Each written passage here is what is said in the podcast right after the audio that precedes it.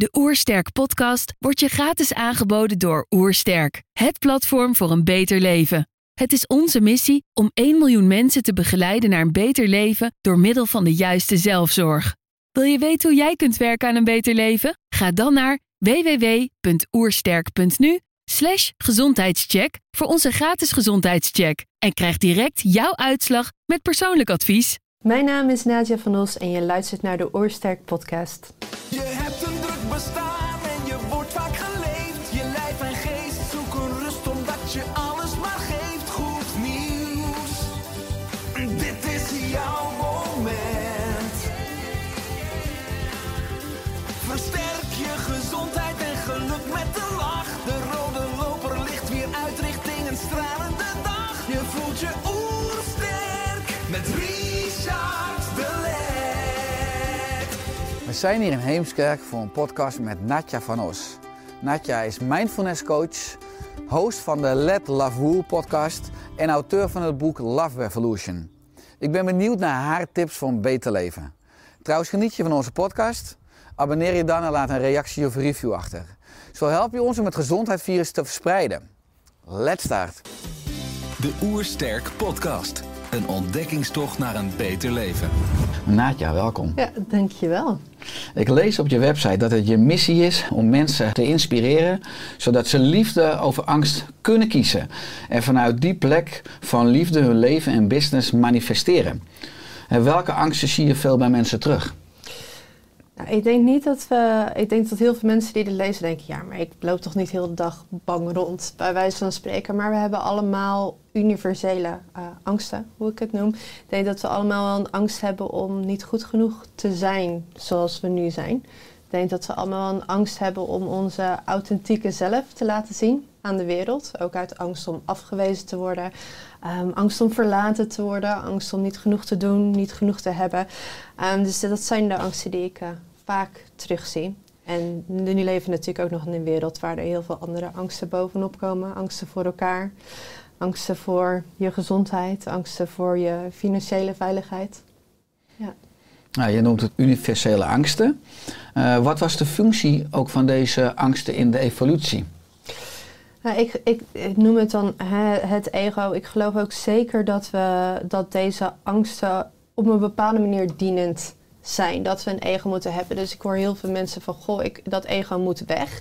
Of ik heb nog een beetje ego of ik heb geen ego meer. Ik geloof niet dat dat uh, kan en ik geloof ook niet dat dat de bedoeling is. Um, we horen natuurlijk angsten te hebben. Als jij een gammele brug ziet, Um, ga je er niet overheen denderen. Het is goed dat je denkt, nou, ik loop, ik loop wel eventjes om.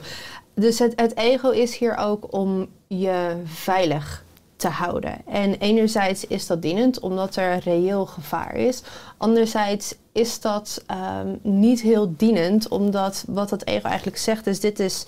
Dit is ja, de comfortzone, dit is waar jij hebt overleefd. Dit is wat je kent, ook al is dat misschien super destructief, afhankelijk van hoe jij opgroeit. Maar dit is wat je kent, dus dit is hoe het is. Hierin heb je overleefd, dus blijf, mm-hmm. blijf maar hierin. En het is natuurlijk ook gericht op, um, een oerangst is niet bij de groep horen. Dat zie je nu ook heel veel naar voren komen. Um, dat de groep doet dit, dus ik ga mee met de groep, want als ik wat anders doe of een andere mening heb en dat is sociaal uh, niet heel populair, dan val ik buiten de groep. En vroeger, als je natuurlijk buiten de groep viel, over, overleefde je niet. Dus het is eigenlijk constant gericht op veilig zijn en overleven. En niet op geluk en, en groei en, um, en, en voldoening. Dus dat is eigenlijk de functie daarvan. En ik geloof dat het meer gaat om een andere relatie te ontwikkelen met dat ego. Met, uh, met het stemmetje die zegt, wees maar veilig en kies maar voor ja, het pleasen van anderen in plaats van trouw zijn aan jezelf. Zodat je een keuze hebt om het te kunnen zien voor wat het is. Het niet te veroordelen, want we hebben dat stemmetje allemaal. En het is, het is er eigenlijk om jou te helpen. En kan kiezen om wat anders te doen. En dan merk je ook dat die stem, die kan heel luid en overheersend zijn, dat dat stemmetje eigenlijk steeds behapbaarder wordt. Het is er nog wel, maar jij zit als het ware aan het stuur en dat stemmetje dat kan daar gaan zitten. En die zal het altijd over proberen te nemen, want dat is ook de functie van dat stemmetje. Um, maar jij zit als het ware aan het stuur en ik denk dat dat het verschil is. Je hebt de controle. Ja, nou ja, zover je controle kan hebben. Dat is ook een goede vraag, ja, want je schrijft dat mensen uh, voor hun angsten uh, niet de liefde en overvloed kunnen ervaren die ze verdienen. Uh, hoe ziet die liefde en overvloed er voor jou uit? Uh, ik, een goede vraag, want het is inderdaad, hoe ziet dat er voor mij uit? Ik denk dat dat voor iedereen anders is. Ik denk dat we ook heel snel projecteren op elkaar en elkaar gek maken. En dat het tegenwoordig ook gaat om meer, meer, meer, meer, groter, groter, meer succes, meer geld, grotere huizen. En ik denk dat dat niet per se voor iedereen uh, de waarheid is. Ik denk dat overvloed ook kan zijn een, een simpel leven voor bepaalde mensen. Of een, een vrijheid, overvloed in liefde, overvloed in, um, in, in je veilig kunnen voelen. Dus ik geloof dat het echt voor iedereen anders is. Alleen ik denk dat het grote verschil is tussen in de overlevingsstand zitten, waar wij heel vaak onbewust toch in zitten. Dus dat komt vanuit angst. Meer, want als ik meer heb, dan ben ik meer waard. Dan, dan stijgt mijn waarde en dan kan ik me goed genoeg voelen of geaccepteerd worden. Dat komt vanuit angst. Dus zelfs als iemand eruit ziet alsof diegene heel succesvol is en die is volgens de maatschappelijke standaarden heel succesvol, kan het zijn dat je van alles bereikt hebt. En dat zijn mensen die bij mij komen en die zeggen, ik heb dit en ik heb, ik heb prijzen gewonnen en ik heb al dat geld op de bank en ik heb al dat aanzien en ik voel me nog steeds leeg. En waarom? Het, het komt omdat we onze eigen waarde en validatie en veiligheid koppelen aan die prestaties. En ik geloof dat echte overvloed ook komt vanuit kunnen um, zijn en handelen vanuit liefde en vertrouwen. En dat overvloed dan ook meer naar je toe kan stromen. En dat het ook moeitelozer is. En dat het ook meer um, vervulling, uh, echt je meer opvult van binnen. Um, en, maar dat komt vanuit een hele andere plek. En dat is voor mij echte, echte overvloed. Ja, mooi uh, als je daarover spreekt. Je bent nu ruim zeven maanden zwanger van de derde. Je hebt al twee mooie kinderen. Flink zwanger. Uh, ja, prachtig. Als je het ook hebt over onze rol als ouder, hoe mooi zou het zijn als we die visie op overvloed en liefde al aan onze kinderen meegeven. Maar misschien ook een stapje, als je kijkt naar de maatschappij, naar het basisonderwijs. Ja. Uh, zou ja, zelfliefde een vak in het basisonderwijs mogen zijn? En zo ja, hoe zou dat er in jouw optiek uit mogen zien? Ja, dat zou geweldig zijn. Ik denk dat, ik, ik luister zelf ook heel veel podcasts en ik denk dat het echt een terugkerend thema is dat iedereen zegt van joh, dat onderwijs dat mag wel eens gaan veranderen. Want daar begint het bij. Ik denk dat het ook wel een basis is van waar veel uh, mensen hun, hun traumaatjes en, en ook ben niet genoeg en ik val er buiten opgelopen hebben. Maar we leren natuurlijk ook zoveel dingen die uiteindelijk niet essentieel zijn. Ik kon heel goed leren. En dan leerde ik dat uit mijn hoofd. En dan was ik het vijf minuten later wel weer vergeten. Maar ik had er wel een goed cijfer. Maar ik had er niks aan. Ik zou het nu allemaal niet meer weten. En in plaats daarvan dat we ook in ieder geval de dingen leren die er echt toe doen. En dat, dat mag voor mij autonomie zijn. Eigen keuzes kunnen maken in plaats van jij moet dit doen. Want dat zegt de juffrouw. Want dat is natuurlijk wel een beetje hoe je getraind wordt. Um, maar nee, wat is goed voor jou? En wat heb jij nodig? Binnen natuurlijk bepaalde, bepaalde perken. Uh, mindfulness, emoties leren herkennen. Wat, wat zijn dit voor emoties? Wat is dit? Hoe ga ik daarmee om? Uh, relaties, zelfliefde, meditatie. Ik denk dat het allemaal zulke belangrijke onderwerpen zijn die, ja, die de basis vormen. Waarvan ik denk, als ik dit had geleerd uh, toen ik vijf, zes, zeven, acht, negen jaar oud was. In plaats van dat ik erachter moest komen toen ik vijfentwintig was en in een zware depressie zat, dat, dat had zoveel geschild. Dat, dat had mijn hele leven veranderd.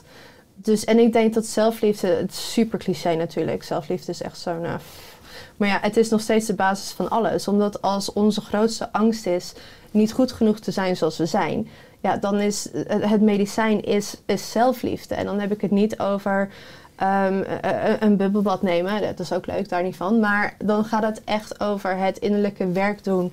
Um, om de, de geloofsovertuigingen en de pijn en de trauma's los te laten. Waardoor jij bent gaan geloven dat je niet goed genoeg bent zoals je bent.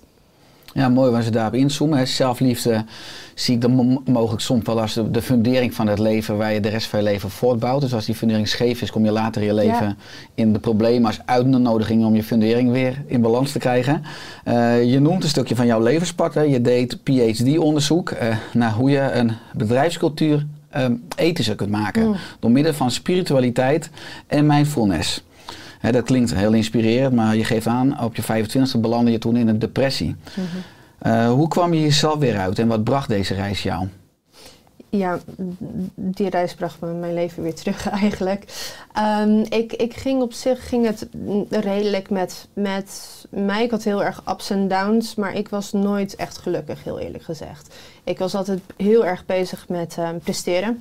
De universiteit, toen moest ik de beste zijn en ik moest presteren. En, um, en ik dacht eigenlijk, als ik nou maar presteer en um, een bepaald gewicht hebt en een bepaalde relatie hebt en er op een bepaalde manier uitziet, dan, dan zit daar wel mijn, uh, mijn geluk. Dus ik was eigenlijk, dat geluk plaatste ik altijd buiten mij. En eigenlijk hoe ouder ik werd, hoe meer ik ging verdoven. Dus ik kwam op mijn zestiende kwam ik in een hele, uh, een extreem gewelddadige relatie terecht. Dat was mijn eerste relatie. En ja, toen was het, ja, goh, jeetje, wat, wat vreemd. Hoe, hoe kom ik daar nou in terecht? Ja, hmm. En dat, dat uh, zette zich eigenlijk voort. Um, dus echt een patroon van destructieve relaties. Op een gegeven moment begon ik te drinken, begon ik drugs te gebruiken, begon ik veel te roken. En um, ik kwam op een gegeven moment echt op een punt waar ik gewoon niet kon functioneren zonder te drinken. Omdat de pijn die ik had zo groot was dat ik hem wel moest verdoven. Alleen tegelijkertijd zat er dus ook een ontkenning. Van ja, ik snap niet waar dat vandaan komt. Dus hè, ga maar gewoon door. Niet zeuren en doorgaan. Um, totdat ik op een punt kwam dat het gewoon niet meer ging. Dat ik gewoon echt op de grond lag en dacht, ja, ik, ik, ik, ik kan niet meer. En eigenlijk dat punt van overgave waarop ik echt zei, ik kan niet meer. Ik heb zo hard gevoeld, het, het lukt niet meer. Dat was eigenlijk een omslagpunt, uh, omdat ik stopte met vechten wat er is. En op het moment dat je die overgave kan voelen, toen kwam er eigenlijk van alles ineens op mijn pad. Um, dus de P H D, om, mijn professor die belde mij en die had, uh, die had mijn thesis gedaan. En die zei van, joh, ik zie zoveel in jouw thesis. Wil je, wil je een P H D erin doen? Nou, dat, ik vind onderzoeken heel leuk, analyses maken heel leuk. Dus ik kwam op dat pad en toen ben ik onderzoeken gaan lezen over hoe spiritualiteit en mindfulness hielp tegen depressies, tegen, nou ja, echt, uh, tegen van alles, tegen je weer verbonden voelen. En toen ben ik zelf echt op dat pad gekomen, um, waarin ik niet meer naar klinische psycholoog ging, want dat, dat hielp bij mij gewoon niet. Dat was heel analytisch, nou dat kan ik heel goed. En dan dacht ik, oh, genezen. Nou, dan liep ik weg en dan was ik gewoon dezelfde persoon als eerst. Um, waar ik echt naar binnen ging keren en um, ook uh, het schaduwwerk aan kon gaan. Dus ook kon kijken van, joh, die pijn die is er niet zomaar. Die komt ergens vandaan. En dat is uiteindelijk een, een hele reis geweest. Maar dat heeft me wel echt mijn leven teruggegeven en gezorgd dat ik dacht, ja, ik ook die P H D deed ik een klein beetje voor, als ik nou die titel heb, dan ben ik misschien wel goed genoeg. Dus ook dat kwam niet uit een, ja, uit een uh, motivatie van liefde en vertrouwen, maar eigenlijk van angst en vanuit niet go- goed genoeg zijn. Mm-hmm. En dat is wanneer ik um, heb besloten om, ik had geen plan, ik had geen geld, ik heb gewoon een one-way ticket naar Bali eigenlijk geboekt. En vanuit daar ben ik mijn bedrijf begonnen. Ja, dat zijn uh, een, een grote stappen hè, die, grote die je zo stappen, achter elkaar ja. uitspreekt. Uh, wat ik er sterk in vind, dat je net eerder aangeeft dat heel veel mensen de kudde volgen, hè, de, mm. de norm volgen en misschien niet zelf uh, durven af te wijken, zich ja, conformeren. En bij jouw Insta-profiel staat, I'm not here to conform, I'm here for the revolution. Uh, waarom passen zoveel mensen zich aan, hè, aan de norm? En waarom verloochenen ze vaak daarmee hun eigen waarheid? Ja, ik denk dat dat is wat je, wat je heel mooi zegt. Ik denk dat we sowieso van jongs af aan leren om te conformeren. Um, we worden geboren met een, een, een liefde willen hebben van onze ouders, want anders overleef je letterlijk niet. Um, dus je ziet eigenlijk al in baby's dat ze, he, ze, ze willen je liefde, ze willen je aandacht. Um, dus dat is echt een, een oerinstinct. Als ik maar geaccepteerd word door uh, vooral figuren met autoriteit, mm-hmm. um, dan ben ik veilig, dan ben ik goed genoeg. En dat is ook hoe dat ego zich op een gegeven moment ontwikkelt. Hè. We hebben allemaal bepaalde afwijzingen in ons leven, als dat nou echte afwijzingen zijn of dat wij dat interpreteren als afwijzingen. Um, en die denken, oké, okay, als ik dit doe, dat is dus niet goed, dan word ik niet geaccepteerd. Dus ik conformeer me en ik snij dat soort stukjes van mezelf eigenlijk af. Nou, dan gaan we naar school, dan leren we dit moet je doen en luister maar naar de juf. En dit is niet hoe je zelf na kan denken, maar dit is wat je moet denken. Dus dat, dat gaat ons hele leven door. En dan gaan we werken voor een baas. Nou ja, die zegt ook, ga, ga jij maar dat doen en dan mag je met lunchpauze. En dan, dan mag je stoppen met je lunchpauze. Dus het is ook een bepaalde conditionering. In combinatie met de, de oerangst, hey, als ik niet bij de groep hoor, En bij de groep horen betekent voor veel mensen conformeren, want hè, dan, dan hoorde ik bij de groep. Um, dan ben ik levensgevaar, dus ook een bepaalde, uh, bepaalde oerangst die erbij komt kijken. En ik denk dat we vanaf ons geboorte eigenlijk een frictie voelen tussen onze oerinstincten, wie we zijn van nature, en het conformeren aan de groep. Um, omdat we in een maatschappij leven die eigenlijk tegen het natuurlijke continuum ingaat. Wij zijn eigenlijk niet gemaakt om achter een laptop te zitten de hele dag. We zijn niet gemaakt om in kleine hokjes te leven. We zijn niet gemaakt om in een gezin van één, twee of drie of vier mensen te leven. We zijn gemaakt om de natuur te zijn. Om, om, om connectie met onszelf te voelen, connectie met, met een, een grotere tribe te voelen. Dus ik vind het niet zo gek dat we met z'n allen ziek zijn en depressief zijn en ongelukkig zijn. Dus hoe, hoe meer je opgroeit, hoe meer jij eigenlijk geconditioneerd wordt om van jezelf verwijderd te raken. Van jouw instincten verwijderd te raken en jouw autoriteit, dus jouw waarheid, eigenlijk weg te geven aan andere mensen. Aan je ouders, aan de juffrouw, aan je baas, aan de overheid, aan, aan, aan wie ook een soort van autoriteit voor jou representeert. Tot op een gegeven moment je op een punt komt dat je denkt, wie ben ik eigenlijk? Dat hoor ik heel vaak um, van ja, ik, ik weet eigenlijk niet meer wie ik ben en wat ik vind en, en, en wat ik wil. En voor mij gaat dat echt weer om leren voelen. In plaats van in dat hoofd zitten en eigenlijk die aandacht constant naar buiten vanuit angst van oké, okay, hey, dit wordt geaccepteerd, dus dit is hoe ik moet zijn en dit is sociaal goed. Nou, dan, dan moet ik dat, dat nastreven om te gaan kijken van hé, hey, maar wat, wat zegt mijn gevoel eigenlijk? En wat zegt mijn instinct eigenlijk? En wat zegt mijn lichaam? En wat heb ik nodig? En wat voelt voor mij goed? En dat is eigenlijk ook wel heel eng, want op het moment dat je gaat zakken vanuit dat hoofd naar dat lichaam, daar kom je van alles tegen wat je ook liever niet tegen wilt komen. Daar kom je pijn tegen, daar kom je verdriet tegen, daar kom je misschien oude trauma's tegen, daar kom je van alles tegen wat onverwerkt is. Omdat we ook leren om um, emoties eigenlijk weg te, weg te stoppen. Oh, je huilt, hier, neem maar een snoepje. Oh, je bent verdrietig, hier, neem maar een glaasje wijn. Oh, het komt wel goed. Oh, stop maar met huilen. Uh, het, het is, we mogen wel even verdrietig zijn, maar het liefst niet te lang. En niet te veel, want iedereen wordt er ongemakkelijk van. En wat doen we? We duwen het allemaal naar beneden. We, we, we slikken slaappillen, antidepressiva, noem het maar op. En het blijft allemaal in je systeem zitten. Dus wil je dat echt duurzaam oplossen, zal je moeten gaan zakken en zal je moeten gaan, gaan voelen. Ik zeg altijd, feeling is healing. En dat is nou eigenlijk juist ook waar we um, nooit zoveel zin in hebben. Wat we het liefst uit de weg gaan. En dat is ook weer de paradox van het leven, dat je niet het een kan hebben zonder het ander. We willen eigenlijk allemaal vrijheid en autonomie, want ik denk dat dat ons verlangen is. Maar ondertussen willen we ook veiligheid en, en, en liefst geen verantwoordelijkheid pakken. Ze dus willen allemaal helen en, en weer kunnen voelen en vrij zijn. Maar als je dat wilt gaan doen, moet je ook door de pijn heen en door de emoties die niet zo fijn zijn. Dus het is altijd twee kanten waar je allebei ja tegen uh, zou moeten zeggen. Uh, kinderen, mooi, mooi voorbeeld. Fantastisch, zwanger zijn, ik voel mijn kindje en uh, er groeit leven in mij en, en straks is er nog meer liefde. Maar ik heb ook heel veel pijn en ik ben moe en ik heb de eerste drie maanden boven de wc gehangen. Dus het, het een krijg je nooit zonder het ander.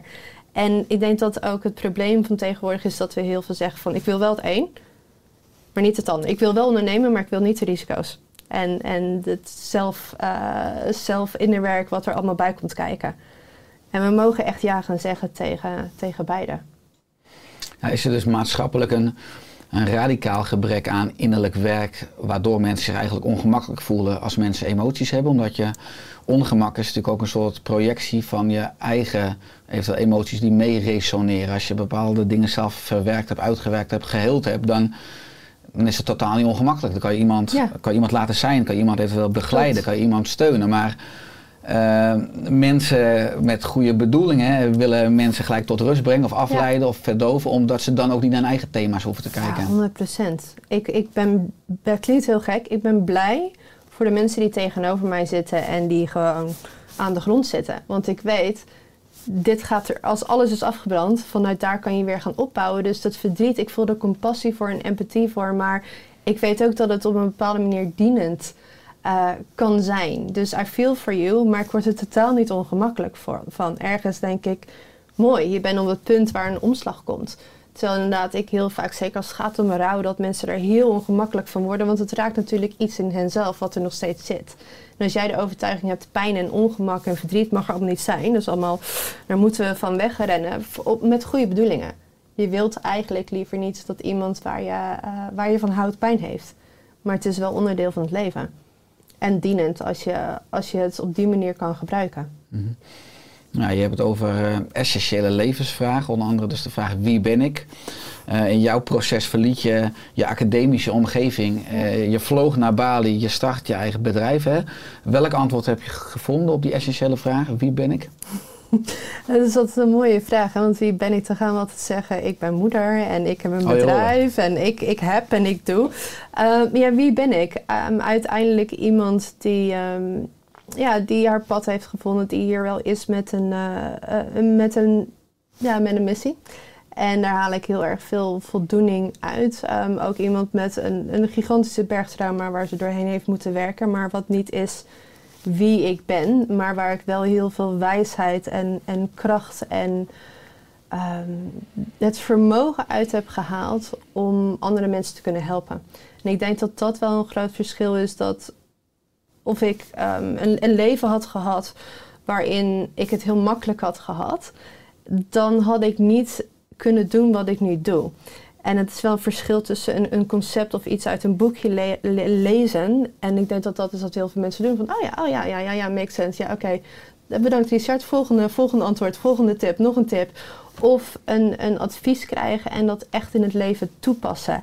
En dat doorleven. En dan wordt het een onderdeel van jou en een, een bepaalde wijsheid die je ook echt kan doorgeven. Dus um, eigenlijk ben ik ook gewoon heel erg dankbaar voor, uh, voor mijn levensloop. Die misschien niet de makkelijkste is geweest, maar wel heel dienend. Ja, mooi. Want die kennis en wijsheid heeft ook geleid tot je eigen boek. Ja.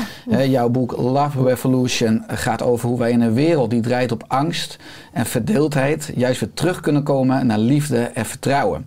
En daarmee een revolutie starten. En wat is een eerste goede stap om deze revolutie aan te gaan? Ja, dat is, nu ga ik het meest cliché, cliché iets ooit zeggen. Maar ik denk dat de eerste stap echt honderd procent begint bij jezelf. Um, maar je schrijft ook, het innerlijk werk moet je eerst doen. Ja, honderd procent. En ik denk dat we wat we doen is naar buiten gaan kijken en gaan zeggen, uh, red mij. Ik wil een betere wereld, maar ik weet niet hoe. En jullie daar moeten ons, ons komen redden. Um, en dan zet je jezelf natuurlijk ook in een hele afhankelijke positie, in een hele... Nou ja, misschien ook wel een beetje een gevaarlijke positie. Toen deze hele crisis begon, uh, toen, toen het virus net kwam en niemand wist iets. Uh, toen, toen schreef ik ook van, uh, dit wordt echt een cruciaal punt. Want als heel de wereld in angst zit en in onzekerheid zit, wat gebeurt er dan? Mensen gaan massaal kijken naar wie komt ons redden. En dan gaan er mensen opstaan. En dan is het echt, wat voor leider gaan wij kiezen? Um, En er gaan altijd mensen zijn die zeggen, kom maar, volg mij. En hè, je moet heel bang zijn, je moet heel bang zijn, je moet heel bang zijn. Maar ik heb het antwoord, dus follow me. Of dit is het antwoord, dit product. Bij mij ben je veilig. Bij ja. mij ben je veilig. En op het moment dat mensen uh, niet het draagvlak hebben ontwikkeld om zichzelf te dragen, dan gaan ze dat gelijk buiten zichzelf leggen. En hoe meer angst ze voelen, hoe meer ze... Eigenlijk ja, een soort met van hypnose komen en degene die zegt, jongens, ik kom jullie wel redden, gaan volgen. En dat kan, uh, dat kan heel gevaarlijk zijn. En dat kan, zoals we nu ook zien, tot heel veel verdeling leiden, omdat we ons ook laten verdelen.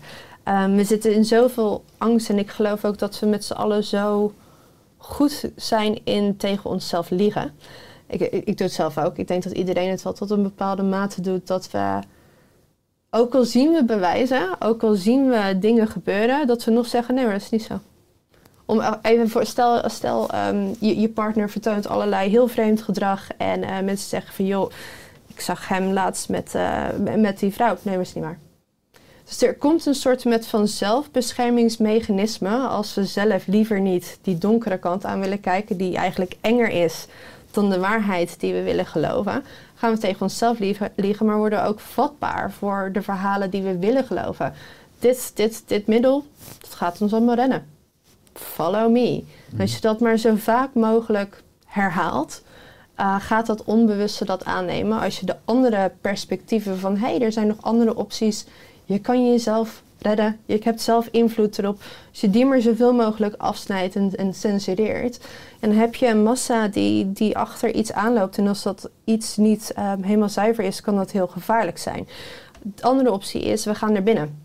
We gaan zelf ons, eerlijke, ons, ons innerlijke en eerlijke werk doen. En kijken, hé, hey, waar loop ik voor weg?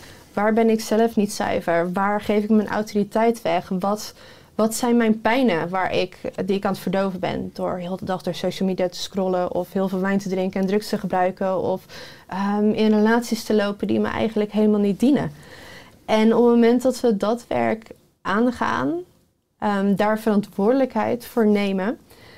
Dan zijn we in staat om, om beide kanten, de dualiteit van het leven. Dus het, het, het mooie van het leven, maar ook het, het donkere en het pijnlijke.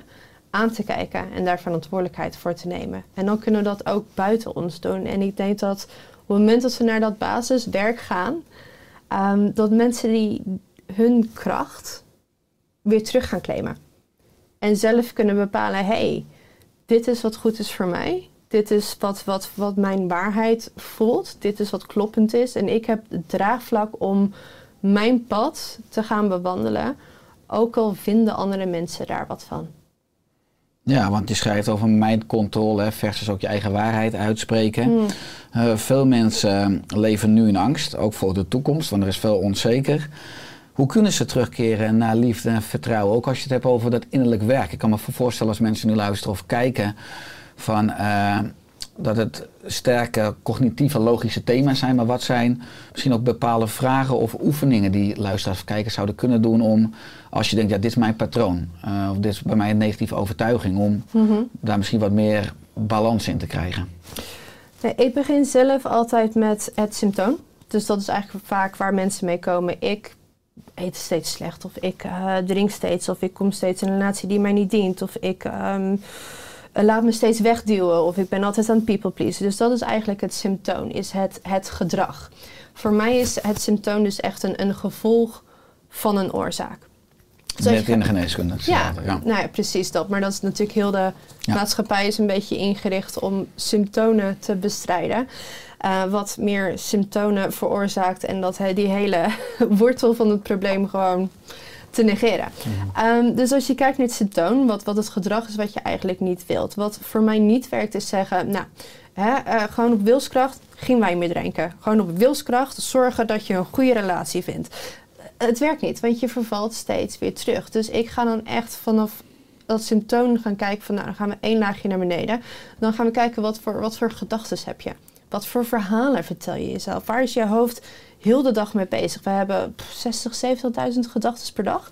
Die zijn vrij onbewust. Voor mij was het chockerend toen ik mijn gedachten op ging schrijven.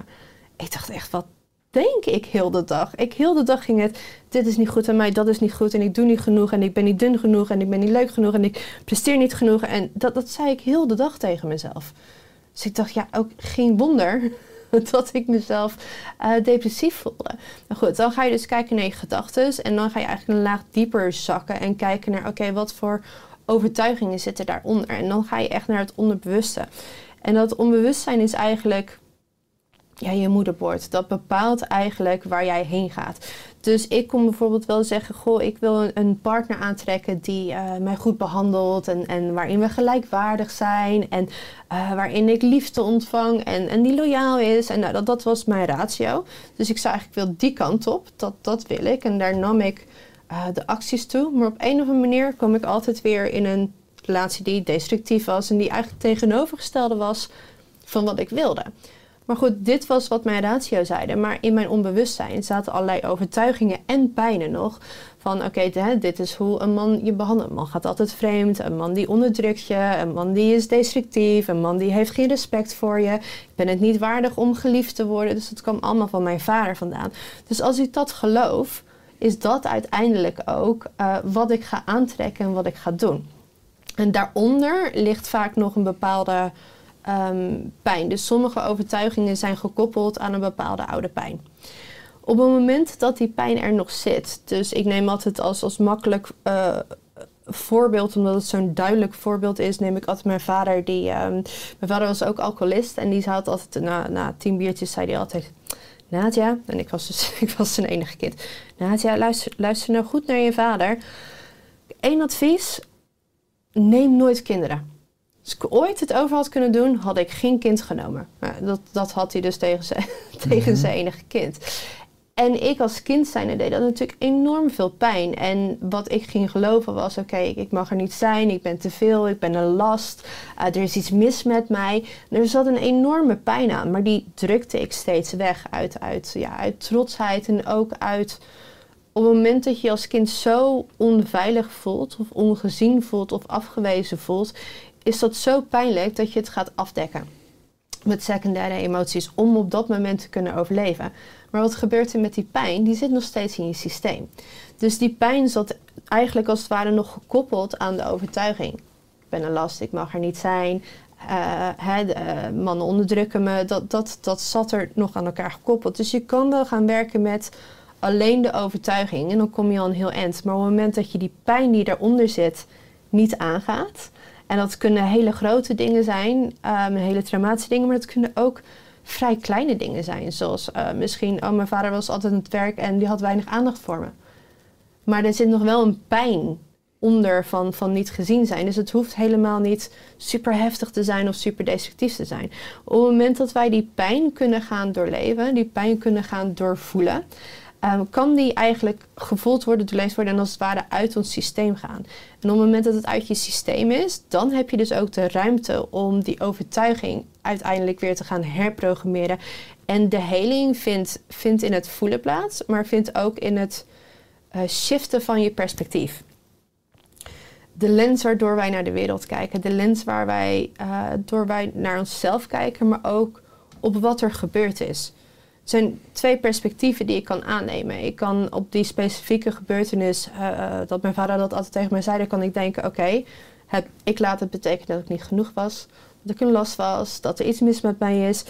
Of ik kan het vanuit een hoger perspectief zien en daarvoor moest ik eerst de pijn van dat kind, uh, dat innerlijke kind eigenlijk doorvoelen. En toen kwam er eigenlijk een ruimte voor een hoger perspectief. Wat was, mijn vader was mentaal ziek. Mijn vader was bipolair, die, die uh, was zeer getraumatiseerd, die was alcoholverslaafd, die had geen capaciteit om voor mij een vader te zijn. En dat deed hem zoveel pijn dat hij liever niet had gewild dat hij een kind had gehad. Maar dat had helemaal niks met mij als persoon te maken. En het, het shiften van dat perspectief, dan een hoger perspectief aan kunnen nemen, zorgt, ook, ja, zorgt eigenlijk ook voor die heling. En dan kan je eigenlijk je, je onbewustzijn en je gedachten en je gedragingen ook weer gaan herprogrammeren. Dus dat is een beetje het, het helingsproces wat ik, uh, wat ik aanneem. Ja, mooi. Nou, krachtig hoe je dat uh, in je eigen woorden uh, omschrijft, want je schrijft in je boek al over angst, uh, je hebt het over energie, over frequenties. Uh, hoe kunnen we beter manifesteren, ook juist nu, naar het nieuwe normaal? Welk nieuwe normaal? Die... Nou, wat hopelijk gaat ontstaan. Ik denk dat deze crisis natuurlijk ook weer een kans is maar om, om ja. dat oude af te breken. En nu ja, wat absoluut. beters op te gaan bouwen ja. voor onszelf, maar ook voor onze kinderen naar de toekomst. Zeker als je het ook hebt over uh, hoe we de economie inrichten. Hè. Laten ja. we die ecologie nou boven de economie ja. zetten. Laten we gaan absoluut. denken en gaan werken in kringlopen. Niet alleen maar in het onderwijs, ook, ook in de geneeskunde, maar ook dus in al die commerciële bedrijven in de vrije markteconomie. Ja. Wat mij betreft is het goed dat een deel van die oude wereld afsterft nu in die Absoluut. huidige crisis. Maar we hebben wel ook een enorm scheppend vermogen als mens. Hè? Maar heel veel mensen die zijn niet op de hoogte van hun scheppende vermogens en dus de kracht om te manifesteren. Nou, die woorden, begrippen lees ik ook terug in jouw boek. Dus vandaar deze vraag, hoe kunnen we nou onze manifestatiekracht gebruiken om voor onszelf een betere wereld te creëren, naar dus dat nieuwe normaal. Ja, ja, daarom zeg ik, wat is het nieuwe normaal? Want er is natuurlijk een nieuw normaal die wordt opgelegd, waarvan ik denk, nou, die hoef ik ja, niet, bedankt. Ja, bedankt, ja. bedankt, hou je nieuwe normaal maar. Um, en, er, en ik denk dat het mooie aan deze tijd, kijk, het is natuurlijk echt wel een zware tijd, maar we gaan eigenlijk collectief door een Uh, Ja, door het donker heen. Collectief gaan we door, door een, een trauma heen, door onzekerheid heen, door, ja, daar gebeurt van alles. En ik denk dat het mooie aan deze tijd is dat inderdaad, er is chaos. En in chaos wordt er van alles afgebrand. En in crisis wordt het oude afgebrand. En vervolgens gaat het erom te bepalen, gaan we naar links of gaan we naar rechts? Wat wordt het nieuwe normaal? En er zijn, is een bepaalde groep die zegt, nou, dit wordt het nieuwe normaal. Dus nog minder mens zijn, uh, nog meer afgesneden leven, nog meer angst, nog meer angst voor elkaar. Um, nog meer achter je schermpje zitten. Nou, dat, dat. Of we kunnen zeggen, hé, hey, maar dit is wat wij als nieuwe normaal willen. Meer verbondenheid, meer vrijheid, meer samenleven, meer met de natuur leven, meer kunnen voelen. Um, en om te denken, hé, hey, maar ik kan dat zelf bepalen. Wij kunnen dat samen zelf bepalen. Dat is eigenlijk een eerste stap. Want heel veel mensen die denken, ik ben machteloos. Ik ben maar ik. Wat maak ik nou voor verschil? En dat is wat ik heel vaak terughoor. Terwijl ik denk, ik, ik maak nu letterlijk een mens.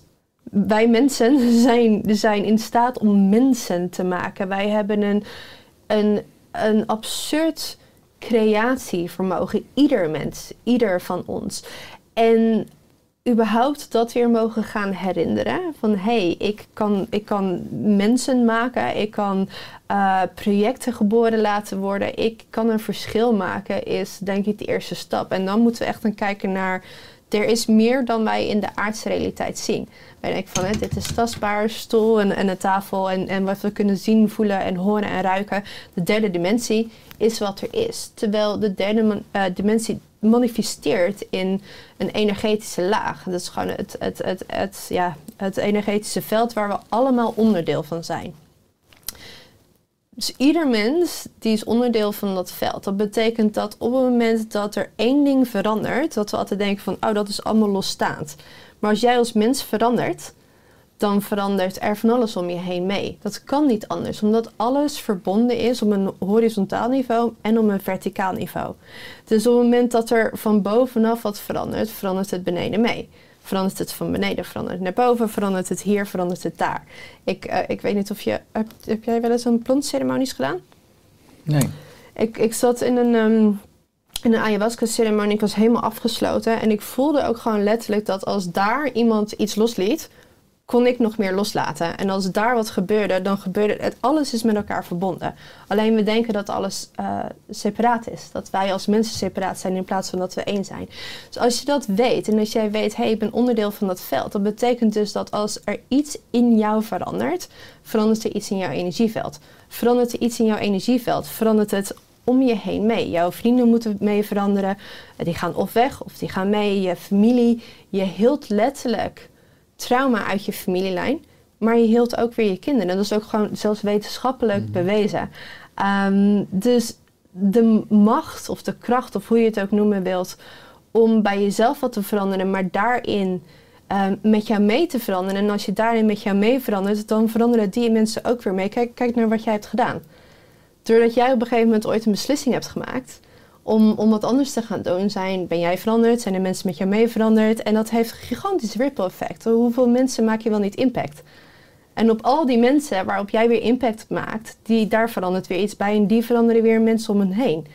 Dus wij onderschatten hoeveel verschil één persoon kan maken. Hoeveel verschil innerlijk werk kan maken waarin je eigenlijk trauma van, van generaties lang verbreekt. En als je gaat beseffen van hé, hey, ik kan daarmee nieuwe projecten geboren laten worden. Ik kan, ik kan mensen creëren. Ik kan dus samen de wereld creëren die we graag willen zien.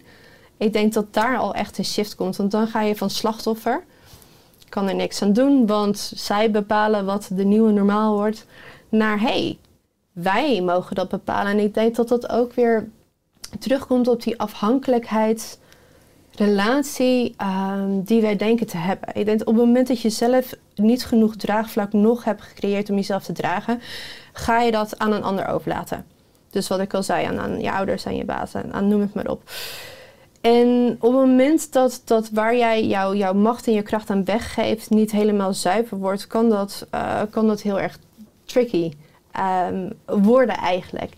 En ik denk dat we, zeker als we in angst zitten, denken we dat we afhankelijk zijn van dat, uh, van een persoon, van een, van een relatie, van, van de overheid. Maar eigenlijk dat wat we denken nodig te hebben, heeft ons nodig. En dat was voor mij zo'n eye-opener. Toen ik in mijn laatste echt, echt destructieve relatie zat, dacht ik, ik ben afhankelijk, ik, ik kan niet weg, ik red het zelf niet. Zo'n enorme afhankelijkheid. En dat werd me dus ook heel de dag verteld. Zonder mij red je het niet. je hebt mij nodig, zo, hè, waar ga je heen zonder mij? Nergens, nergens, nergens. Dus eigenlijk op repeat was die, was, kwam dat bericht ook binnen. Nou, wat er vervolgens gebeurd is, je wordt afgezonderd van familieleden, van vrienden, van vriendinnen. Dus alle andere boodschappen. Hé, hey, wij zijn er nog. Je hebt ook andere mogelijkheden, worden eigenlijk afgezonderd. Jij hoort eigenlijk constant uh, die ene boodschap en je wordt steeds banger. Dus je wordt steeds afhankelijker. Toen ik er eigenlijk echt uit kon breken, dacht ik, maar wacht even, ik heb al die tijd geloofd dat ik die persoon nodig had. Alleen die persoon had mij veel harder nodig. En dat is eigenlijk die illusie, dat die persoon heeft iemand nodig om te controleren. En dat is hetzelfde als wat er nu gebeurt. De, wij, ze hebben de mensen nodig om mee te werken. En als die mensen zeggen, nee, dit is waar wij heen gaan, ja, dan is dat eigenlijk wat er gebeurt. Ja, dan stort het in elkaar. Dan stort het ja. helemaal in elkaar. Als we nou met z'n allen die juiste afslag maken, van nou is links, rechts, maar naar een liefdevolle wereld. Ja. Uh, hoe ziet die er in jouw optiek uit? Hoe ziet er in mijn optiek uit? Um, in mijn optiek um, zijn we dan meer verbonden, leven we ook meer met elkaar. Um, mijn man komt uit, van een eilandje um, ten oosten van Nieuw-Zeeland. Het is echt heel afgelegen, wonen maar zeshonderd mensen. Daar heb ik net een jaar gewoond en dat is heel tribal. En ergens is het ook wel een, een uitdaging, moet ik heel eerlijk toegeven. Maar ergens denk ik ook wel, ja, dit is veel meer hoe wij gemaakt zijn om te leven. Met elkaar, met families, um, zeker als moeder zijnde, dat her ooms en tantes en, en nichtjes je helpen met de kinderen, dat je niet alles alleen hoeft te dragen. Ik denk minder op beeldschermen. Um, ik denk uh, meer met de natuur, meer zelf verbouwen, meer lokaal consumeren en vooral een, een minder gecentraliseerde macht. Dat die macht veel gedecentraliseerder uh, mag zijn, waarin we als mensen die autonomie echt weer terug gaan krijgen. Ja, gebaseerd op respect en uh, vertrouwen en dus niet op controle. Mm-hmm. Dus veel minder controle en veel meer um, mensen de, de vrijheid kunnen laten geven om hun eigen juiste beslissingen te maken. Natuurlijk binnen bepaalde perken. Je kan niet elkaars hoofd eraf gaan hakken. Dus, ja. ja, ja heb je die wat blauwdruk, ethisch is. Ja, en eens, ja. heb je die blauwdruk van een liefdevolle uh, uh, wereld al een beetje te mogen ervaren op dat uh, afgelegen eiland wat je zegt. Hè? Want daar komt je man vandaan. En voor het perspectief van de luisteraar, er zijn geen winkels, geen supermarkten. Ja. Buiten het huis heb je geen bereik. En er wonen inderdaad slechts zeshonderd mensen. Hè? Dus, ja, nou. Het zijn allemaal mijn schoonfamilie. Dat is een echte tribe. Ja, ja. Het is echt een tribe, ja. ja. Um, als ik daar gewoon heel eerlijk over ben, ik um, vond het enerzijds fantastisch, want je leeft echt, echt met de natuur. Alles wat eigenlijk, waarvan je denkt, ik heb dat nodig, kom je achter, dat, dat heb ik eigenlijk helemaal niet nodig. Ik kan gewoon van het land leven en alles kost wel meer moeite. En op het begin ben ik altijd twee, drie weken ongelooflijk gefrustreerd. Want niemand die luistert naar mijn Google Calendar. Ik denk van, ja, ik heb een afspraak. Ja, ja uh, ben je er morgen? Ja, weet niet. Ligt aan het weer. Mm. Ligt aan wat de zee doet. Ligt aan wat de maan doet. Ligt aan wat het weer doet. En dan denk ik echt... Nou, zo zit ik op het begin. Alles, alles kost tijd. Hè. Wil je, wil je het warm hebben? Nou, dan moet er hout gehakt worden. Dan moet verzameld worden. En dat moet dan... Maar op een gegeven moment ga je dat juist zo ongelooflijk uh, waarderen. Dat ik, dat ik eerst die groenten moet groeien. En dat ik dan een tuintje inloop om het te plukken en klaar te maken. En er, er zit ook echt een bepaalde uh, voldoening in. En je merkt dat je restaurants eigenlijk helemaal niet nodig hebt. Dat je die zelf kan creëren. Je wordt er ook heel creatief van. We hebben een hele, uh, mijn man heeft een hele bar gebouwd. En we hebben een pizza oven. En we organiseren daar zelf avondjes. Um, de verbondenheid is prachtig. Maar er is ook absoluut Een, um, een andere kant. En dat heb ik het nu specifiek over die community, omdat dat de enige ervaring is die ik heb gehad. Dus daar zit wel in die familielijn wel een hele hoop um, ja, trauma en donkerheid, wat zich op allerlei manieren uh, manifesteert in, in binge drinking, in um, ja, hele destructieve patronen. Dus dat, uh, daar krijg je wel mee te maken. En echt wegrennen kan niet, want ja, je zit op een eiland. Je zit best wel vast, omringd door oceaan. Dus dat, uh, dat is wel interessant, maar ik denk dat... Dus dat innerlijk werk is daar ook actueel, bedoel je daarmee te zeggen? Um, daar hebben ze nog nooit van gehoord. Dus ik kwam daar echt... Um, ja, wat ik deed, daar snapten ze helemaal niks van. Maar aan de andere kant was er ook echt een... een schreeuw om hulp. Uh, ja, ik ben toen ook workshops gaan geven, elke twee weken voor, uh, voor vrouwen, om ook nou ja, zoveel mogelijk in die familielijnen te gaan helen en dat innerlijke werk te gaan doen. Uh, dus ik ben heel dankbaar dat ik dat ja, op vrijwillige basis eigenlijk tien maanden lang um, heb kunnen doen. Uh, maar er is nog wel een hoop, hoop werk te doen. Maar ik denk dat als jij een community hebt die, die met de natuur kan leven, met elkaar kan leven en die meer bekend is met, met, met het innerlijke werk en daar verantwoordelijkheid voor kan nemen. Kijk, niks is perfect. En dat zal het leven natuurlijk nooit worden. Dus altijd uh, twee kanten. Maar ik denk wel dat, we, dat dat een systeem is wat dienend is aan de mensheid. En ik denk dat het systeem waar we nu leven niet dienend is aan, aan de mens. Het is niet gemaakt om ons gelukkig en gezond te maken. Eens, ja. Maar, ja. ja, dus er is behoefte aan een nieuw systeem, een beter systeem. Als je, ja, dat is een afgelegen eiland in de buurt van Nieu- Nieuw-Zeeland. Ja. Nou, daar is dus behoefte aan innerlijk werk. Nou, hier ook in Nederland, maar ik denk wereldwijd. Ja. Als je nou, dat is natuurlijk fictief, maar uh, minister van Liefde en Innerlijk Werk zou worden. Dat zou leuk zijn. Wat zouden we in Nederland, uh, maar ook wereldwijd dus mogen faciliteren, dat mensen meer uh, hun creatiekracht kunnen trainen en ook veel meer handvatten en tools hebben om uh, innerlijk werk te gaan doen. He, want we zijn allemaal een beetje analfabeet, omdat mensen ook niet weten waar ze moeten starten en het inderdaad uh, gemakkelijker voelt qua conditionering om maar weg te drukken. Ja, ik denk dat je het daarmee eerst gangbaar moet gaan maken. Dus ik denk dat er misschien ook nog wel een beetje een uh, taboe op heerst. Of wat je ook ziet is dat enerzijds wordt iets uh, groter en toegankelijker, maar er komt dan ook altijd weer een tegenbeweging. En mensen die coaches stom vinden en die, die manifesteren is raar. En ik moet ook zeggen dat er ook een hele hoop Um, gaande is waarvan ik denk van ja, dat is misschien niet helemaal kloppend. Maar ik denk dat we sowieso taboe van innerlijk werk doen eraf mogen halen. Dat dat niet alleen is als je enorm veel trauma hebt of een eetstoornis hebt of een verslaving hebt, maar dat we allemaal wel wat innerlijk werk uh, te doen hebben. En dat het alleen maar dienend is voor onszelf en inderdaad vooral um, voor onze kinderen. Dus ik denk dat het bewustzijn en ik denk daarbij ook het, het toegankelijk maken. En dat is ook iets waar ik Um, na deze heel graag aan wil bijdragen om, om maandelijks iets op te zetten wat, wat gewoon financieel ook heel toegankelijk is en, en waar alles in kan samenkomen. En ik denk dat die twee, bewustzijn en het toegankelijk maken, heel belangrijk is. Ja. Ja. Deze podcast wordt uitgezonden in april, dus dan heb je oh, waarschijnlijk nou, de derde al hoppatee. in je handen. Dan kijk je terug, denk je, weet je, hey. wat was ik mooi zwanger. uh, want jouw boek bestaat uit drie delen, hè? Angst, heling en liefde. Ja. Uh, het zijn ook de drie uh, centrale onderwerpen in mijn leven, omdat in mijn optiek liefde ook het grootste medicijn is. Ja. Dus de weg naar heling. Hoe zie jij deze drie thema's?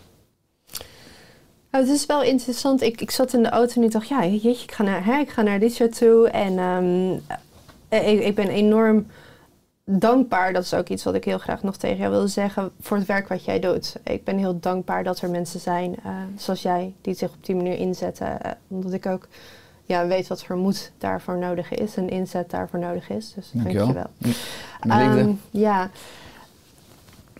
Hoe ik het zie is, ik, ik praat hier eigenlijk heel weinig over. Maar toen ik, eigenlijk als kind zijnde was ik al ziek. Alleen, ik ging naar de dokter, naar de huisarts en die zei, ja, ik weet het niet. Doe maar bloedtesten. Nee, je hebt geen vijver. Nou, doe dat testen. Nee, je hebt niks. Ja, nee, je hebt niks. Dus ik zat daar met mijn moeder, denk ik, ja, elke paar maanden. Kwam niks uit, kwam niks uit. En mijn darmen werkten eigenlijk al niet meer. Ik was oververmoeid. En ik denk dat toen ik een jaar of achttien was, ik, ik kon bijna niet meer nadenken. Ik had brain fog. Ik kon heel vaak mijn bed niet uitkomen. Nou, moet ik natuurlijk zeggen dat het patroon wat ik daarna aannam van aan drink- en drugsgebruik natuurlijk ook niet erg helpend is voor je gezondheid. Maar ik was eigenlijk, zo, ja, mijn hele jonge leven was ik ziek. Tot op een gegeven moment het zo erg was dat ik echt gewoon echt chronisch vermoeid was. En, en dat mijn bed niet uit kon komen. En toen is eigenlijk die hele, die hele helingsreis bij mij eerst fysiek begonnen. Ik dacht, hoe kan het nou, hoe kan het nou zijn dat ik zo ziek ben? En dat niemand hier een antwoord op heeft. En de dokter mij steeds weer de deur Uh, wijs. Dus ik ben echt eerst begonnen met voedsel en toen uh, dat aan te passen. En toen kwam ik erachter dat alles wat ik had geleerd wat zogenaamd gezond was, niet zo gezond was. Um, en toen dacht ik, hoe kan dat nou? Nou ja, dat was eigenlijk ook een beetje waar mijn onderzoek uh, begon en mijn fascinatie voor ethiek en bedrijven. Dat begon met de voedingsindustrie. Ik dacht, goh, ik ben heel ziek en ik doe wat hoort, maar nou, daar klopt iets niet. Um, vervolgens ben ik begonnen met echt met, met detoxen, maar vervolgens kwam ik eigenlijk ook achter dat de stress van um, hoe ik ben opgegroeid en, en van de trauma's die er eigenlijk niet echt gezien mochten worden, dat die op mijn lichaam sloegen. Het, het constante gevoel van niet veilig zijn in mijn gezinssituatie in de wereld, dat ervoor zorgde dat ik oververmoeid was, dat mijn darmen niet meer werkten. Dus dat eigenlijk het, het heling, uh, het innerlijke werk ook zo'n enorm effect heeft op, op je fysieke toestand. Ik heb op dit moment heb ik um, bekkenpijn. Best wel behoorlijk bekkenpijn. Maar ik weet ook, oké, okay, ik, ik, ik gebruik supplementen, ik doe oefeningen, ik eet gezond, ik drink gezond. Maar voor mij is het ook echt een psychisch proces waarvan ik weet, oké, okay, mijn lichaam zegt mij, ik heb te veel gedragen de laatste tijd. En dus het is voor mij meer innerlijke heling nog dan, dan ook lichamelijke ondersteuning. Dus hoe ik het zie is dat wij eerst, hè, eerst de angst in mogen gaan, eerst het donker in mogen gaan om eigenlijk naar beneden te gaan. Om een fundering te bouwen. Dus waar ik zelf uh, minder in geloof is high vibes. En, en wees maar gewoon een hele hoge vibratie. En visualiseer maar wat je wilt. En dan komt het wel naar je toe. Omdat die pijn waar ik het over had. Die we allemaal hebben. Tot, tot min of minder mate. Um, zorg voor de overtuigingen. Zorg voor de gedragingen. Als we die niet aangaan. Blijft die. Dus wat gaan we dan doen? We gaan het nieuwe eroverheen proberen te plakken. En ja, dat als het oude blijft, dat oude heeft ook een frequentie. Dus emoties zijn degene die frequenties uitzenden. Dus als jij nog steeds oud, oud pijn en oud zeer meegedraagt, dan zendt dat uit en dan trekt dat weer aan. Dus het is een beetje het dweilen met de kraan open. Dus we gaan eerst naar beneden. Vindt niemand leuk. Is wel de, de fundering van al het werk. En dan gaan we eigenlijk opruimen. Dus we gaan doorvoelen, we gaan aankijken. En daarmee gaan we transformeren. Dus al dat oude wordt dan losgelaten. Dus dan komt er ook oprecht ruimte voor het nieuwe. En dat gaat echt over die eerste drie chakra's van veiligheid, uh, belonging. Dus hè, bij jezelf kunnen behoren, maar bij de groep kunnen behoren en, en zelfliefde. Um, dus die thema's mag je eigenlijk eerst aangaan. Dus het donker eerst aan gaan kijken. Dan mag je dat donker eigenlijk gaan helen. Uh, dus doorvoelen, uh, trans transformeren, uh, vergeven, jezelf vergeven. En vervolgens kan je gaan bouwen. En als je dan gaat bouwen, dan, dan bouw je vanuit een stevige fundering. Dus als je dit doet, flikker niet heel de boel op. Maar dat blijft, dat blijft staan. Dus dan kan je oprecht eigenlijk een, een, nieuwe, een nieuwe programmering, een nieuwe versie van jezelf als het ware gaan aannemen. En op het moment dat jij die nieuwe versie van jezelf aanneemt, dan verandert je energieveld. Dus ook wat jij vervolgens weer aantrekt en wat jij kan creëren en hoe jij je gedraagt, zal met jou mee veranderen. En daarom geloof ik veel meer op het werken op het zijnsniveau. Verander jouw staat van zijn. Verander je gedachten, je overtuigingen, uh, je frequentie, dan verander je je gedragen, gedragingen en zal je iets heel anders aantrekken dan wat wij doen. Ik wil deze uitkomst. Vaak komt dat vanuit een ego. Ik wil grote bedrijven, meer geld en meer huizen en weet ik veel wat ze allemaal niet willen. Dan moet ik meer gaan doen. En dat is waar we blijven zitten. Terwijl als we echt naar die alignment gaan kijken en zeggen, oké, okay, maar wat ik wil, is dat wat ik wil? Of waarvan ik denk dat ik dat moet willen om goed genoeg te zijn? Komt dit vanuit mij of wil ik mijn ouders pleasen? Dus eerst gaan kijken, hey, klopt dat met, met, met waar mijn ziel echt naar verlangt? Ik zit nu bijvoorbeeld in en mijn, mijn hoofd zegt, nog even doorknallen. En mijn hele ziel en lichaam zegt, ga jij maar liggen. Nou, dan weet ik, oké, okay, dat is nog een stukje ego. Een stukje angst die vindt dat ik door moet werken. En ik mag luisteren naar wat ik echt nodig heb. Dus je gaat eerst kijken, waar, waar verlang je echt naar? En dan vervolgens ga je niet kijken, wat moet ik dan allemaal doen? Maar wie moet ik zijn? Wie moet ik zijn? Wat moet ik denken? Wat moet ik geloven? Wat moet ik voelen? En vooral, wat mag ik loslaten om die persoon te worden? En daaruit van die nieuwe staat van zijn volgen vanzelf de acties en, en volgen vanzelf de resultaat. Ja, mooi, want je hebt het over dat diepere deel, of over de, de ziel, over je zijn. Nou, het lichaam is sterfelijk en de ziel is onsterfelijk. Ja. Ik lees ook terug, omdat ik niet uh, meer bang ben voor de dood, kun je veel meer leven. Ja. En hoe kun je uh, op dit punt komen? Ik was, ik denk dat de meeste mensen, maar ik was vroeger heel bang voor de dood. Ja, ik ook. Ja, ja. En ook ja. voor mijn moeder die doodging en voor, voor ja. Um, ook omdat het onvermijdelijk is. Uh, ik denk dat als kind lag ik echt in bed dat ik dacht van, um, ik kan niet zeggen dat dit nooit gebeurt, want dit gaat ooit gebeuren. Um, ik denk dat sowieso de angst voor uh, geboorte, bevalling, het begin van het leven en het einde van het leven zorgt ervoor dat wij niet echt kunnen leven. Um, ik vind bevallen bijvoorbeeld het meest bijzondere en fantastische wat er is. Alleen vroeger dacht ik, bevallen?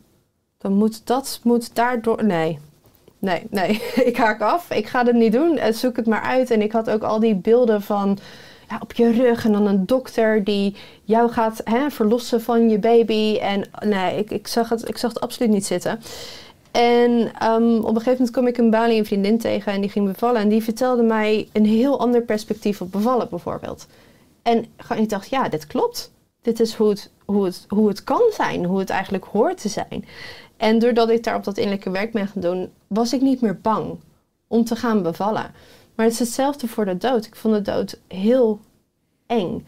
En toen kwam ik mijn man tegen. En die zei, uh, ja, mijn, uh, ja ik, die ging terug naar Nieuw-Zeeland, want zijn tante was overleden. Ja, en dan, uh, dan is ze overleden en dan slapen wij allemaal naast haar in de kamer. Ik zei, sorry, wat? Wat doen jullie? Gewoon het idee dat, dat zij naast dat lichaam lagen, daar, daar, daar kreeg ik helemaal de kriebels van. En, maar hij vond het heel normaal. En ik was ook op dat eiland en ja, je kan geen begrafenisondernemer bellen. Jij moet, ze moeten zelf het lichaam klaarmaken. Ze moeten zelf, 's ochtends gaan al die mannen bij elkaar, die gaan het gat graven. Um, die leggen het lichaam erin, die gaan het gat weer. Alles wordt zelf gedaan. En ik ben daar meerdere keren bij geweest. En eigenlijk juist die confrontatie met de dood op een hele andere manier dan wij doen. Want wij worden ervan weggehouden. Wij worden weggehouden van de dood. Wij worden weggehouden van geboorte. Ik zat in een lockdown vast in Spanje toen de, de hele COVID-crisis begon. Toen was ik ook hoogzwanger. Um, en ik zat in een, um, in, in een finca met nog vijf andere mensen. En wij zaten eigenlijk met z'n allen vast in Spanje in die lockdown op een berg met een hoogzwangere. Mm-hmm. Ja, en, en nu? Ja, nou dan gaan we bevallen op de berg. En eigenlijk was het ook heel bijzonder, omdat dat mensen waren die zo ver van geboorte afstonden, die in één keer mee moesten gaan helpen met het bad opzetten en met het hele proces. Die zo ook best wel bang waren voor geboorte en eigenlijk zagen, hé, hey, het is iets heel moois.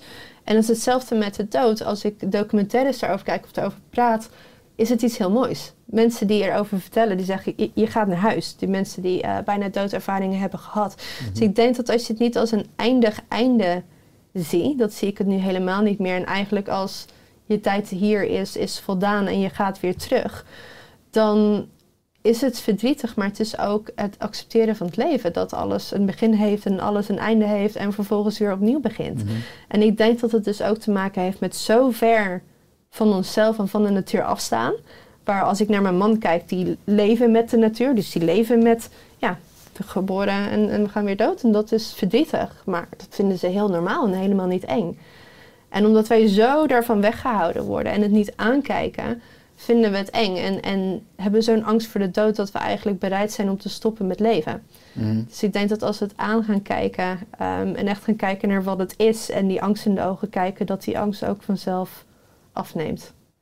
Ja, eens ja. Mooi. Ja, ik hoorde je ook beschrijven in uh, aflevering zestien van je eigen podcast, hè, de Let Love Wool podcast, uh, dat we ook uh, het contact verloren zijn met de kringloop van geboren worden, mm. bevallen, seks en doodgaan. Eigenlijk de ja. hele kringloop door het leven heen. Ja. Ja. Uh, als ik kijk naar het aanbod, uh, ook op je website, je biedt verschillende diensten aan, zoals een mastermind, één op één coaching, je hebt een mooi online programma. Hoe is het schakelen met al deze diensten? Hou, hou dat je flexibel?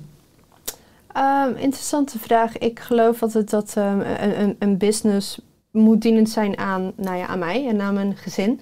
Dus ik heb nu nummer drie die, er, uh, die erbij komt. Um, en daarom, ik kijk altijd naar, oké, okay, hoe kan ik het meeste impact maken? Waar word ik gelukkig van? En um, wat is dienend voor mij en voor de wereld? Um, dus die één op één die worden wel steeds minder, want daar heb ik steeds minder tijd voor. Um, mastermind, daar hou ik van, omdat dat echt de leiders van de wereld zijn. Dus als ik hen help, vooral op leiderschap en, en het energetische stuk. En daaruit volgt ook een stukje business. Maken zij weer gigantisch veel impact op de wereld. Um, en wat ik heel graag uh, wil beginnen is echt een maandelijkse container met, met ja, grote kwantiteit mensen. Waarin je eigenlijk toegang krijgt tot, tot alle heling. Dus tot masterclasses, tot reiki, tot human design, tot familiesystemen. Omdat er zoveel mogelijk is. Maar ja, je moet het ten eerste weten. Ten tweede moet het financieel beschikbaar zijn.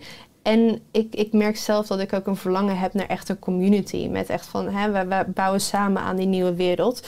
En ik merk ook dat dat heel graag uh, geboren wilt worden. Dus dat is, um, als deze geboren is, dan uh, mag ik dat geboren laten worden. Mooi. Ja, maar het geeft me, het, ja, het houdt me um, flexibel. En ik, ik hou ervan om verschillende dingen te doen. Dus ja. Leuk. Ja. Ja, leuk. Je ontmoet denk ik ook in al die verschillende diensten weer unieke zielen. Ja. En andere mensen. En het is een andere vorm van, uh, van werken. Maar ik vind het heel belangrijk om op persoonlijk niveau, maar ook op, op breed niveau, de, uh, ja, het verschil te kunnen maken. En dat is ook de reden waarom ik het boek heb geschreven. Mooi. Ja. Is er aan het einde van de podcast nog iets wat je graag wil toelichten of aanvullen? Oh, jeetje. um... Nou ja, eigenlijk dat ik, ik mijn, mijn hoop of mijn wens voor de wereld, um, zeker in deze cruciale, cruciale tijd waarin nou ja, het oude echt aan het afbranden is en um, wij zelf het nieuwe mogen gaan opbouwen. Dat mijn, mijn wens is eigenlijk vooral dat we allemaal um, ja, de verantwoordelijkheid nemen om een stukje van dat innerlijke werk te doen. Um, naar onszelf te kijken, maar ook de, de hoop dat wij zulke krachtige, creatieve wezens zijn. En dat wij een nieuwe wereld geboren kunnen laten worden. En ook dat uiteindelijk, als we kijken naar frequenties, liefde wint altijd. Dat kan niet anders. Als jij een donkere kamer hebt, dan kan jij niet dat donker met donker gaan bestrijden. Het enige wat je hoeft te doen is het licht aan te doen. Dat is ook hoe het energetisch werkt. Liefde en vertrouwen en, en verbinden is, is wat ons gaat helpen. En niet vechten tegen elkaar en vechten tegen het oude. Want hoe meer je gaat vechten, hoe meer energie het geeft. En laat het maar gewoon afbranden. Mooi. Waar kunnen mensen meer vinden over jou, over je boek, over je diensten? Um, Nadia van Os punt com en um, Instagram ben ik uh, waarschijnlijk de komende februari wat minder, maar hij komt in april. Dan ben ik er weer. Dat is fijn. Je, je bent nu weer terug. Dan ben ik er weer, ja. Je zegt uh, als afsluiting, uh, liefde overwint altijd. Je hebt een fantastisch, schitterend nawoord. Zou je dat als laatste willen voordragen? Ja. Dankjewel. Opdat wij de revolutie mogen zijn. De revolutie die begint van binnenuit. Door te kiezen voor liefde en compassie in een systeem dat draait op angst en verdeeldheid. Omdat je donker niet met donker kunt bestrijden, maar alleen met licht. Door je gehoor te geven aan de wijsheid en het weten die in je zitten. Door je waarheid te verkiezen boven een comfortabele leugen. Door je pijn te gebruiken voor groei en transformatie en plezier je de weg te laten wijzen. Door de bereidheid elk moment alles binnen en buiten je dat minder is dan liefde af te laten sterven. Door je te ontdoen van alle oordelen, hokjes en labels die jij of anderen op je geplakt hebben. Totdat je je weer herinnert wie je echt bent en wat je hier komt doen. Zodat je kunt komen opdagen als jezelf met een rechte rug en open hart. En zodat jouw heling bijdraagt aan de heling van de wereld. Opdat liefde altijd wint. Schitterend. Dankjewel Nadia voor je komst in de Oersterk ja, podcast. Dankjewel dat ik hier mocht zijn. Met liefde en dat we samen mogen bouwen aan een wereld met veel meer fantastische liefde. Ja. Alle goeds. Dankjewel.